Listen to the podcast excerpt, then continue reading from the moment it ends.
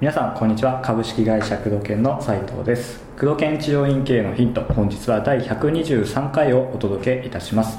本日はゲストに治療院コンサルタントの田村剛先生をお招きしております。それでは田村さんよろしくお願いいたします。はいよろしくお願いします。はいそれでは今回のご質問です、えーこんにちは。整骨院で院長をしているものです、えー悩んでいることがあり相談させていただきます。はい。えー現在スタッフは5名ほどおり、えー毎日朝礼と修礼を行っているのですが、はい。えー終始ダラダラとまとまりがなくなってしまいます。えー全て私の力不足なのですが、えー朝礼修礼の流れ、えー院長として何を話せばいいのかなどを教えていただけないでしょうか。どうぞよろしくお願いいたしますと。なるほど。ご質問ですえーまあ、いくつか勘違いしてらっしゃることがあるんですよね。はい。うん。でそもそも、まあ、朝礼と修礼っていうのが、うんうんうん。えー目的があって、はい。まず朝礼の目的っていうのはあのプライベートモードからはい。仕事モードにスイッチを切り替えるっていうことなんですよね。はい。まあね、通勤してる間って結構まだその仕事スイッチが入ってないんですけど、うんまあ、患者さんが来た瞬間ってもう仕事モードスイッチ入れてはい。対応しなきゃいけないので、うんまあ声が出なかったりとか、まあ、自分なんかもそうですけど、はい。えーセミナーやる前に、はい。とセミナーの時とうん。普段の時ってやっぱ全然スイッチが違うんで、うんえー声の出し方とかが全然違うんでそこのスイッチを入れる時間ってやっぱ必要なんですよね、うんそうですよね。うん、あそこのそのための時間なので、はい。そのいかに準備をするかっていうことなんですよね。うん。多分ね、えー、と朝礼ではい。難しいこと言ってんじゃないかなっていう。ああ例えばじゃあ売り上げがとか今日の人数はとかそういうことですか、うん。じゃないかなと。でねすごくあの文章として気になるのが、はい。院長で何を話せばいいですかって書いてるのね、書いてますね。うん、朝礼は院長が話す時間じゃない。んですよね。そもそも。うん。仕事モードに切り替えるっていうのと院長としての役割ってそしたらどういったものがあるんですか？どっちかともうあの司会役なのでああ司会進行ですか、うん。でほスタッフ5人もいらっしゃるんだったら、はい。主役はスタッフなんですよね。うんなるほど。うん、だからその主役のスタッフたちにいかに火をつけるかっていううんことなんで、どちらかというとスタッフに喋らせるっていう時間を取らなきゃいけないですよね。なるほど。この人はもう自分で喋ろうとしちゃってるんですね。そうですね。そもそも。うん、軸が自分になっちゃってるので、うん相手に軸を置いて相手にの能力をいかに引き出すかっていうことなんで。なるほど。やっぱり結局院長先生もやっぱり自分都合で何でも進めてる感じじゃこれでなんとなく分かりますね。そうですね。多分自分が指示を出して指示通りに動いてもらってって多分意識なんだと思うんですけど、うん。それが前に続くともう聞かなくなってますから。確かにちょっとなんか、うん、ダラダラするのも分かりますね。うん。うん。また言ってらみたいな感じの多分。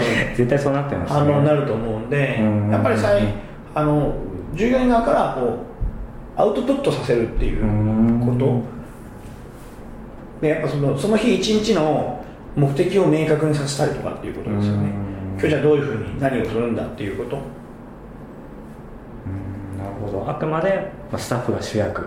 そうですね。モチベーションを上げるっていうのが一うん番ですよね。なるほど。会話でこう上げるのか例えばなんかこう最後みんなで掛け声してとかいろんなパターンまあまあまあやりる方はいろいろあるとは思いますけどもあのまずやっぱポジティブなことを言う朝はポジティブなことを話させるっていうことですよね。あなるほど。話させるんですね。うん。うーん。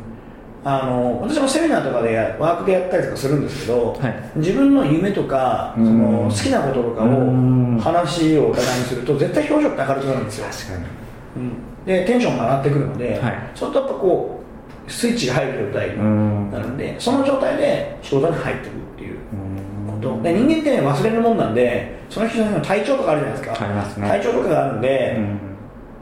体調下が体調とか気分が下がってる状態で仕事に入られると仕事自体のパフォーマンス下がるんですよ絶対に、だからそこを自分の楽しいことを話すとかうん。自分の夢を語るとかっていうことをしてスイッチを入れてうん。モチベーション上げた状態でいかないとパフォーマンスが上がらないんですよ、そうですよね、うん、だから朝朝礼で絶対やっちゃいけないのが朝礼で叱ること。ああなんかありがちな感じですね。よくあるんだけどあの、ね、結構勘違いしてるのが院長が自分の仕事あのスタッフを叱ることだと思ってる人いるんだけど、うん。大間違い、うん。うんうんうん朝力やるとモチベーション下がるから。いや最悪ですよね、うん。それこそ一日の始まり。早く帰りてえわってなっちゃうんで。でもし叱るんだったら修練の時ね、うん、修練で叱った時はもうその後帰るだけだから。そうですね、うん。まあ、自分で考えられますそうスイッチも切り替えれるし、うん。うん。そうすると修例は、まあ、一日の、まうん。まとめみたいなイメージですか、まあ、気が付いたことがあればそこを話してっていうことですよね。もしもしその注意指導しなきゃいけないことがあるんだったら修例でやるべき、修例でやるんですね、うん。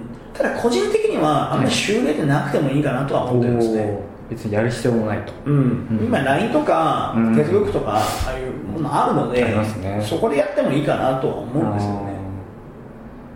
もう連絡事項流すような。あの結局修例ってあの治療院って大体じゃあスタッフ5人スタッフさん5人いるんだったら、はい。